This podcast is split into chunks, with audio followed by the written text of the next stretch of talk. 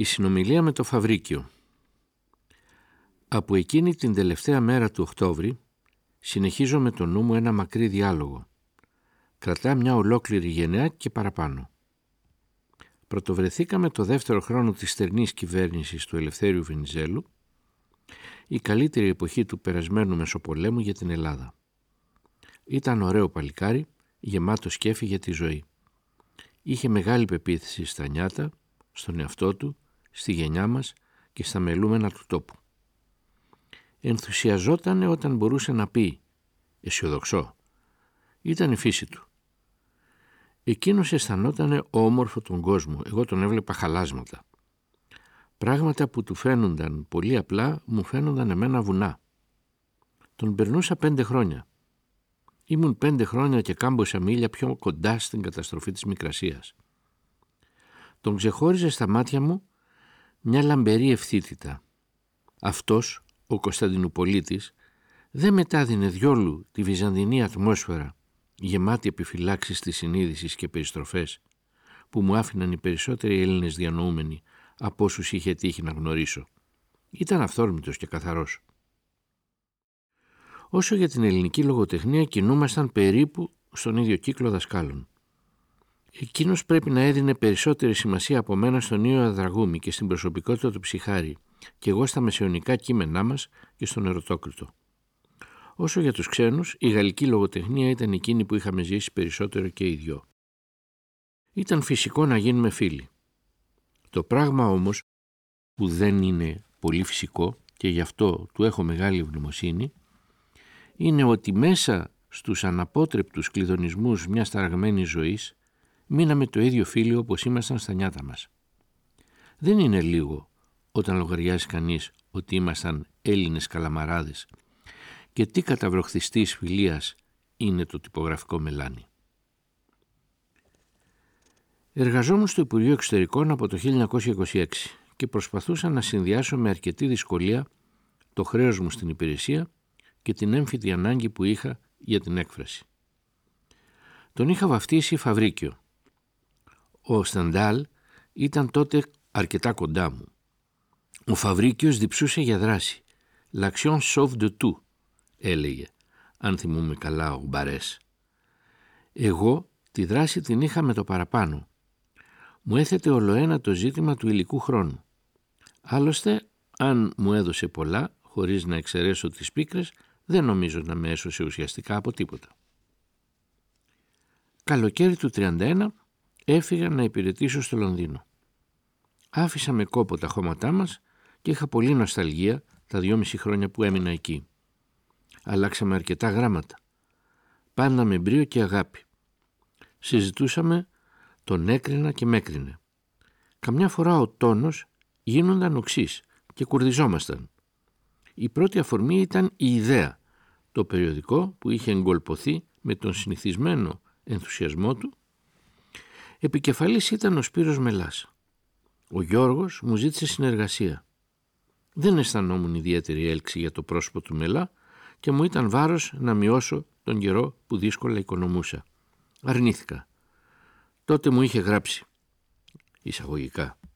Εγώ τουλάχιστον αισθάνομαι χρέος μου και προς τα ιδανικά μου και προς τον εαυτό μου να είμαι μέσα στο χορό, να θέτω ζητήματα, να χτυπώ και να με χτυπούν, να ταράζω τα λιμνασμένα νερά.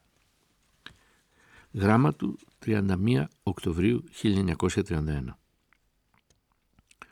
Τα λόγια του με έκαναν να συλλογιστώ το παράδειγμα του ψυχάρη.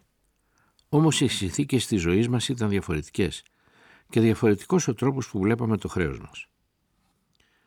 Τώρα που ξαναδιάβασα τα χαρτιά της εποχής εκείνης, συγκινήθηκα. Καθώς συλλογιζόμουν πως όσο και να ήταν άλλα τα ψυχόρμητα του καθενός μας, δεν μας χώρισε ποτέ κακία. Μου έγραφε, ανοίγουν εισαγωγικά. Προαισθάνομαι πως ποτέ δεν θα ικανοποιηθώ αληθινά από τον εαυτό μου. Κι ίσως ίσως κάποτε οι καυγάδες που σου κάνω να είναι και καυγάδες με τον εαυτό μου. Και ακόμα όπως βλέπεις από αυτό το γράμμα έχω ανάγκη και από έρωτα και από φιλία. 2 Μαΐου 32 ή ακόμη στο γράμμα της 15 Απριλίου 32. Μα πρέπει να ξέρεις πως δεν μπορεί να υπάρξει φιλία αναμεταξύ μας παρά μονάχα υπό έναν όρο απαράβατο. να σε βρίζω και να μην διαμαρτύρεσαι. Αλλά μαζί με τους καυγάδες μας για τις πολιτικές επιταγές της κοινωνίας μας διασκέδαζε κάποτε να φτιάχνουμε χιουμοριστικές μυθολογίες, λυρολογίες θα τις έλεγα, αν μπορούσα να μεταφράσω έτσι τη λέξη nonsensical. Ήταν και αυτό στο σόι της φιλίας μας. Μας ξεκούραζε από την κρατούσε σοβαροφάνεια. Παρακαλώ θερμά έγραφε να μου επιτραπεί να διασκεδάζω πότε πότε προτού με πάρουν και μένα τα χρόνια. Ωρες αργίας, πρόλογος. Έτσι έγραψα την αφιέρωση σε αυτόν της λεωφόρου συγκρού και του έστειλα καμιά φορά στιχουργικά σκαλαθύρματα. Στα χαρτιά μου βρίσκω ένα κείμενο δικό μου που τιτλοφορείται «Ένας στοιχειοθέτης παρεφρόνησε» και ένα δικό του «Όλοι οι Αιθίωπες εκειμνάζονται» με το ακόλουθο ερμηνευτικό σημείωμα. Εισαγωγικά. Ένα βράδυ με τις μεγάλες ζέστες στην πλατεία του συντάγματος ο ποιητής Γιώργος Εφέρης μελετώντας μια εφημερίδα θαύμασε μεγαλόφωνα την ποιητική υποβλητικότητα της φράσης αυτής. Ύστερα πήγε και έγραψε ένα ποίημα με τον τίτλο «Ένα στοιχειοθέτης παρεφρόνησε», χρησιμοποιώντας ανάμεσα σε άλλα πράγματα και μια ιστορία σχετική με τα μικρά νούμερα της λεωφόρου του Ηρώδου του Αττικού, που του διηγήθηκε το ίδιο εκείνο βράδυ ο Γιώργος Θεοτοκάς, συγγραφέας του παρόντος. 9 Ιουλίου 1935. Με την ίδια διάθεση, αλλά με πολύ μεγαλύτερη δόση πίκρας, του είχα στείλει και τηλεοφόρο συγκρού Β, που μνημόνεψε κάποτε στις εποχές. Η τελευταία σπίθα τούτης της ιδιοτροπίας μας πρέπει να ήταν, αν θυμούμε σωστά, ένα ανοιξιάτικο απόγευμα του 40. Κουβεντιάζαμε στο σπίτι ενός ξένου που γύρευε αρκετά στεγνά να μάθει τι καινούριο έφερε στα γράμματά μας η γενιά μας. Ήταν κουραστικός με τις ερωτήσεις του. «Τηλεοφόρο συγκρού», του αποκρίθηκα. Σε λίγο ο Φαβρίκιος έσκυψε στα αυτή μου και ψιθύρισε. Να σου πω κάτι ακόμη που ανακάλυψε η γενιά μας. Το λικαβιτό. Η αντίθεση του λικαβιτού και της Ακρόπολης. Εδώ μπορεί να θυμηθεί κανείς το ποίημά του Αθηναϊκό Δειλινό. Ο γεραρός Παρθενώνας στοχάζεται μονάχα τα σπουδαία ζητήματα. Όχι πως είχαμε καμιά αντιδικία με την Ακρόπολη τον Παρθενώνα, αλλά να συμβόλιζαν πιστεύω τη δυσφορία που μας έδιναν ο εξευτελισμός κάθε άξιου και τίμιου πράγματος από τις ελεηνές ρητορίες μας. Η εποχή εκείνη μου φαίνεται ιδηλιακή εμπρός στα σημερινά μας. Τώρα ο τουρισμός μας κάνει να διασύρουμε χωρίς αντίδραση στα πάντα. Όμως πίσω από τούτα τα παιχνιδίσματα, πίσω από μια επιφάνεια απλότητας που έμοιαζε συνήθως ψυχρή, ο Φαβρίκιος, καθώς νομίζω, έκρυβε μια ατόφια ευαισθησία. Πάνω σε αυτή τη λέξη θα ήθελα να κάνω μια παρέκβαση. Φοβούμαι πως τη λέξη ευαισθησία την έχουμε καταντήσει, για να θυμηθώ το αραμπλέ, λέξη ναυάγιο, έτσι που τη συγχαίουμε με διάφορους στολούς συναισθηματισμούς. Έγραψε κάποτε. Δεν φαίνεται να αγάψει ο Σεφέρης τις φιλοσοφικές, ηθικές, κοινωνικές ιδέες. Η ιδεολογία του είναι μια συναισθηματική κατάσταση. Είναι αλήθεια μετρημένες οι περισσότερες περιστάσεις που έχω καταγίνει με τους σημερινούς φιλοσόφους και οι κοινωνιολογίες που κυκλοφορούσαν στα νιάτα μας στην Ελλάδα μου φαίνονταν συχνά φλιαρίες, αλλά οι ηθικές ιδέες, και εδώ θα χρειαζόμουν προσδιορισμούς, είναι πιστεύω άλλο πράγμα και θα ήταν υπερβολή να παραδεχτώ πως η ιδεολογία μου είναι μόνο μια συναισθηματική κατάσταση. Έχω την εντύπωση πως ό,τι αξιώθηκα να κάνω γύρω από ένα οργανικά ηθικό στέλεχος κρυσταλλώθηκε. Άλλο το θέμα αν δεν γύρεψα να εκφραστώ γράφοντας φιλοσοφία, μα έμπρακτα και ποιητικά. Θα συμφωνούσε νομίζω πάνω σε αυτή τη διευκρίνηση. Ήταν άνθρωπος καλής πίστης. Άλλωστε δεν είμαι διόλου βέβαιος ότι γράφοντας τη λέξη συναισθηματική δεν εννοούσε την ποιητική μου επίδοση. Και εδώ χωρίζονταν οι χαρακτήρες μας. Μου έγραφε «Εσύ είσαι νομίζω διαφορετικός, λυρική και συναισθηματική φύση. 15 Απριλίου 32. Τον καιρό της νέας μας γνωριμίας, λίγο μετά τις ώρες αργίας, έβγαλα τη στροφή. Ευχαριστήθηκε και δημοσίευσε στην πρωία την πρώτη σοβαρή κρίση για το βιβλιαράκι μου. Με είχε αγγίξει η θέρμη του. Άρχιζε έτσι. Δεν ξέρω τίποτα από στιχουργία, μετρική και ποιητική γενικά. Παίρνω την ποίηση σαν μια πνευματική τροφή, ολότελα ξεχωριστή και κάπως ολόκοτη, καθόλου κατάλληλη για την καθημερινή χρήση. Καταφεύγω σε αυτήν όταν μου έρθει η όρεξη, χωρίς καμιά διανοητική περιέργεια και καμιά πρόθεση να μορφωθώ και να ωφεληθώ. Όπως το δείχνει η ειλικρίνειά του, το πρόβλημα της ποίησης δεν ήταν ανάμεσα στα θέματα που τον ενδιέφεραν άμεσα και νομίζω πως γι' αυτόν ως το τέλος εμπρός στην αφηγηματική γραφή το μαχητικό κυρίως δοκίμιο ή αργότερα το θέατρο που τον απασχολούσαν στην πρώτη γραμμή έμεινε μια απροσπέλαστη φαντασμαγορία. Ωστόσο η ποιήση για μένα ήταν ο επιούσιος άρτος. Σε ένα κοντοστάσιμο της ζωής μου, Transval 41, κάθισα να κάνω έναν έλεγχο της πολιτικής συνείδησής μου. Έπειτα αποκάμπησα δύσκολα χρόνια. Ξανακοίταξα τελευταία εκείνο το τετράδιο. Έγραφα λοιπόν. Αλλά όποιες και αν ήταν οι συμπάθειές μου, ζήτησα όσο μπόρεσα να καθαρίζω την κρίση μου από τα προσωπικά μου συναισθήματα.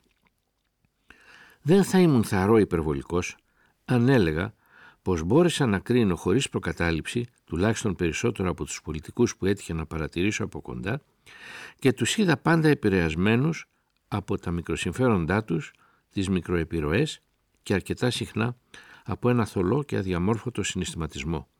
Σε αυτό με βοήθησε νομίζω και η ποιητική φροντίδα μου, που ήταν να δώσω μορφή στον συναισθηματικό μου κόσμο. Χάρη σε αυτήν έμαθα από αρκετά νωρίς τη φυλή του και μου ήταν πιο εύκολο έτσι να τον κρατήσω συνήθως στη θέση που του ανήκε. Όμως ο λόγος ήταν για τη δική μου ευαισθησία. Κάθε άνθρωπος που εκφράζεται με το λόγο, σε όποιο πεδίο και αν στρέψει την πράξη του, μια ευαισθησία μαζί με μια σκέψη διαμορφώνει, άσχετο πόσο την εκδηλώνει ή αν την αντιλαμβανόμαστε μολονότι κρυφή. Και όταν λέω ευαισθησία, δεν μου αρέσει η λέξη αισθαντικότητα, με αυτή την έννοια μιας διαμορφωμένης και εργασμένης λειτουργίας του ανθρώπου τη χρησιμοποιώ. Εδώ κλείνω την παρέκβασή μου, ας μου συγχωρεθεί, έτυχε και αυτή μέσα στη ροή του διαλόγου μας. Την ευαισθησία του Φαβρίκιου δύσκολα την είδα στην αρχή, έπειτα σιγά σιγά ξεχώρισε και μου φανερώθηκε καθαρά καθώς έμπαινε το 41. Έχω σημειώσει βιαστικά τις τρεις τελευταίες συναντήσεις μας στον καιρό του πολέμου. Τις αντιγράφω. Φώτα 1941. Έφαγα με τον Γιώργο Θωτοκά το μεσημέρι. Πήγε θελοντής και είναι τώρα μαθητευόμενος δεκανέας. Κουβεντιάσαμε αρκετά και ύστερα κάναμε μια φωτογραφία μας σε ένα πλανόδιο. Απλός, με κέφι, τίμιος. Τον ζηλεύω Θλίβομαι που είμαι υποχρεωμένος να ζω αυτές τις μέρες με το χειρότερο μέρος του κόσμου μας στα γραφεία. Κυριακή, 26 Ιανουαρίου 1941. Ο Φαβρίκιος με πολιτικά σαν τεφροκάτος φλάρος. Με μια πολύ ήρεμη ψυχική αντοχή. Αξιοθαύμαστος. Είχε πάει εθελοντής με τα πιο αγνά αισθήματα. Ένα πρωί τον φώναξε ο λοχαγός για να του πει πως τον απολύουν. Ένας δεκανέας τον συνόδεψε ως το σπίτι του για να αλλάξει και πάλι πίσω στη στρατόνα για να παραδώσει τον ηματισμό του. Επειδή κάθεται στα σπίτια του Πεσμαζόγλου, όπου η γερμανική πρεσβεία, ο δεκανέας βρήκε να πει πως κρύβεται σε αυτήν. Όμως κανείς δεν του λέει υπεύθυνα γιατί τον απολύσανε. Φαντάζαμε μια βαθιά πίκρα μέσα του. Δεν έδειξε τίποτα. Ενεργεί για να ακουστεί και να τον ξαναπάρουν. Μου γυρεύει ένα βιβλίο για να διαβάσει, του είπα να διαλέξει, αφού κοίταξε κάμποση ώρα τη βιβλιοθήκη μου, είπε βαρύθιμα «Δεν βαριέσαι, ας μην ανοίγουμε βιβλία». Κουβεντιάσαμε για τις απανοτές απογοητεύσεις που δοκιμάζουμε κάθε τόσο. Αλλά, συμπεραίνει, για όλα αυτά μας αποζημίωσε πλούσια ο ελληνικός λαός. 15 Φεβρουαρίου 1941 Χθες βράδυ με τον Γιώργο Θεοτοκάσου του Κωστή. Στο απέναντι τραπέζι ο συνταγματάρχης που του υποσχέθηκε να κάνει κάτι για να γυρίσει στο στρατό. Ο Θεοτοκάς συλλογίζεται με το αιώνια ήρεμο ύφος του. Είναι παράξενο να μας κατηγορούν εμάς πως είμαστε γερμανόφιλοι, αυτοί που ήταν κάποτε περισσότερο παραγερμανοί. Αλήθεια, σε μερικά στρώματα της διοίκησης και του στρατού, υπάρχει μια ανεκδίητη σύγχυση ιδεών και συμφερόντων. Θα την έλεγα οργανική. Δεν ξέρω αν σημαίνει τίποτα για τους σημερινούς τούτη η προσωπική συντομογραφία. Για μένα σημαίνει πολλά. Τον καιρό εκείνο της ανεμοζάλης, το βάρος των λέξεων ήταν μεγαλύτερο παρά στους συνηθισμένους καιρούς. Έπειτα μας χώρισε ο πόλεμος. Δεν ξαναβρεθήκαμε πια παρά για να γευτούμε την περιπέτεια όπως την ονόμασε του πρώτου Συμβουλίου του Εθνικού Θεάτρου της Απελευθερωμένης Ελλάδας. Στα κατοπινά χρόνια υπηρέτησα πολύ στο εξωτερικό, αλλά δεν ελισμόνησα τις τρεις εκείνες τελευταίες συναντήσεις μας του 1941 που μου αποκάλυψαν με μεγάλη ενάργεια τον ατόφιο χαρακτήρα του φίλου μου. Όταν ήταν 26 χρονών έγραψε «Επιδιώκω να πραγματοποιήσω αν θέλουν οι θεοί ένα ύφος καθαρό και απλό, μεστό και εκφραστικό, ευλίγιστο και πειθαρχημένο, μια γλώσσα ζωντανή χωρίς βαρβαρότητες και κανονική χωρίς σχολαστικισμό. Ώρες αργίας πρόλογος. Οι θεοί το θέλησαν και πιστεύω θα συμφωνήσουν όλοι και εκείνοι ακόμη που τους αρέσουν άλλοι χωρί πως ένα τέτοιο ύφος ήταν απαραίτητο στον τόπο μας τα χρόνια που αρχίσαμε να ζούμε. Θα συμφωνήσουν ακόμη ελπίζω πως ένα τέτοιο ύφος δεν μπορούσε να πραγματοποιηθεί χωρίς την τιμιότητα που είπα και που δεν μπορούσε να κρύψει τίποτα. Τους τελευταίους μήνες ειδωθήκαμε αρκετά. Έτυχε η καλή σύμπτωση μιας μεγάλης περιοδίας που έκαμε στην Κρήτη το περασμένο καλοκαίρι. Συναντηθήκαμε στα ανατολικά του νησιού στον Άι Νικόλα. Ήταν χαρούμενος, γεμάτος σκέφη. «Είμαι στην τρίτη νεότητα», μου είπε. Μου θύμισε στο Σικελιανό που μου ψιθύρισε κάποτε. «Είμαι στην τρίτη Ήβη, την Ήβη του Ηρακλή», του αποκρίθηκα. Έφυγε σε λίγες μέρες. Αργοπόρησα περισσότερο, αλλά τον ξανασυλλογίστηκα καθώς διάβαζε ένα κριτικό ρητό που τον μνημόνευε μια επιστολή του περασμένου αιώνα. Την τύχη του κάθε λαός την κάνει μοναχός του και όσα του κάνει τρέλα του δεν του τα κάνει ο εχθρός του. Μου φάνηκε τόσο στέρεο που ευχήθηκα να το δω γραμμένο στα νόφλη των πυλών της Βουλής των Ελλήνων. Μέσα του Οκτώβρη ήρθε σπίτι μου με τη γυναίκα του. Κάποιος μετά το φαγητό με ρώτησε γιατί δεν εκδηλώνω τη σκέψη μου πάνω στην κρίση του τελευταίου χρόνου; Είπα νομίζω. Εγώ είμαι από καιρό απεσιόδοξος για τα πολιτικά μας πράγματα, ενώ ο Γιώργος είναι αισιόδοξος. Εκείνος πρόσθεσε. Ναι, ήμουν πάντα αισιόδοξος, αλλά τώρα αρχίζω να απεσιοδοξώ. Χωριστήκαμε. Ήταν η τελευταία μας ομιλία. Όμως τούτες στις εβδομάδες ο νους μου πιάνεται από αυτήν κάθε τόσο και γυρίζει πίσω στα πρώτα ξεκινήματά μας στα χρόνια της αλληλογραφίας του Λονδίνου και θα ήθελα να πω λίγα λόγια ακόμη για τη διαφορετική στάση μας εμπρός στα πολιτικά του τόπου. Τα λέω με δυσφορία γιατί εκφράζω απελπισμένες απόψεις. Δεν έχουμε το δικαίωμα να απελπιστούμε ποτέ έγραφε. Και εγώ πιστεύω τώρα που πέρασαν τα χρόνια και είδα πολλά πως είναι αμαρτία να σπέρνει κανείς την απελπισία ανάμεσα στους νεότερους του. Έχουν και αυτοί το δικαίωμα να κοιτάξουν να βρουν ανεμπόδιστη τον τρόπο να αντικρίσουν τη ζωή μας από πλευρές που για μένα τουλάχιστον δεν είναι ορατές. Αλλά το νομίζω χρέος στη μνήμη του να μην αφήσω ουσιαστικές αποσιωπήσεις σε τούτη τη συνομιλία. «Αισθάνομαι χρέος να είμαι μέσα στο χορό», μου έγραφε. Και έμεινε μέσα στο χορό στο τέλος. Όσο για μένα, άρχισα να νιώθω την αποξένωση από τα ελλαδικά κομματικά αρκετά νωρίς. Από το τέλος του κινήματος του 35. Υπογραμμίζω τη λέξη «κομματικά». Από τότε, μόνο σε δύο γεγονότα της ιστορίας μας δόθηκα ολόκληρος ψυχή και σώμα. Στον περασμένο πόλεμο και στο θέμα της Κύπρου. Και στα δύο είδα μεγάλα ξυπνήματα και τρίγησα κάμποσες πικρές εμπειρίες. Και τώρα, αφού πέρασα μια ολόκληρη ζωή κλειδονισμένη από στρατιωτικά κινήματα, δικτατορίες, μεταπολιτεύσεις, εξάρσεις, ολέθρους και απογνώσεις, αφού τα έζησα όλα αυτά, κατάσαρκα θα μπορούσα να πω, σαν υπηρέτης του κράτους, βρίσκω πως είναι θλιβερό και βαρύ, καθώς προχωρούν τα χρόνια, να καταλήγω στο συμπέρασμα πως δεν έχουμε προκόψει ούτε μια γραμμή σε αυτά τα ζητήματα. Και όταν ένας τόπος δεν δείχνει προκοπή μέσα σε 40 χρόνια, αυτό σημαίνει πως πέφτει κατακόρυφα. Τον είπα τούτο τον καημό μου σε μερικούς. Οι νεότεροι παραξενεύτηκαν, αλλά κάποιοι από τους πεπειραμένους συνομιλίκους μου διασκέδασαν. Βρήκαν το φαινόμενο σαν ένα δείγμα σταθερότητας του ελληνικού χαρακτήρα. Πρέπει να έχω μείνει αγιάτρευτα συναισθηματικός. Ωστόσο συλλογίζομαι συχνά εκείνον τον άλλο συναισθηματικό χαρακτήρα, τον παλιό δάσκαλό μου, τον Μακρυγιάννη. Τον παραφράζω. Ως τώρα όλοι βαλθήκαμε να καταβροχθήσουμε την Ελλάδα. Η στάθμη αυτής της τροφοδοσίας ολοένα κατεβαίνει. Σε λίγο θα αρχίσει να μας τρώει εκείνη. Μιλώντας όπως μιλώ, έχω στο νου μου όλα τα κομματικά συμπτώματά μας. Από άκρα σε άκρα, δεξιά ή αριστερά, όπου και αν εκδηλώνονται. Δεν μου φταίνε οι θεσμοί και τα πολιτικά συστήματα. Μου φταίει το δαιμόνιο που έχουμε να εξευθελίζουμε τον κάθε θεσμό και το κάθε σύστημα και να σκεπάζουμε τα καμώματά μας με ρητορίες. Δεν γίνεται πολιτική με την αγιαστούρα. Το άκουσα πολλές φορές. Δεν έχω καμιά συμπάθεια για τον πουριτανισμό, αλλά λυπούμε, δεν εξηγούμε γλυκότερα.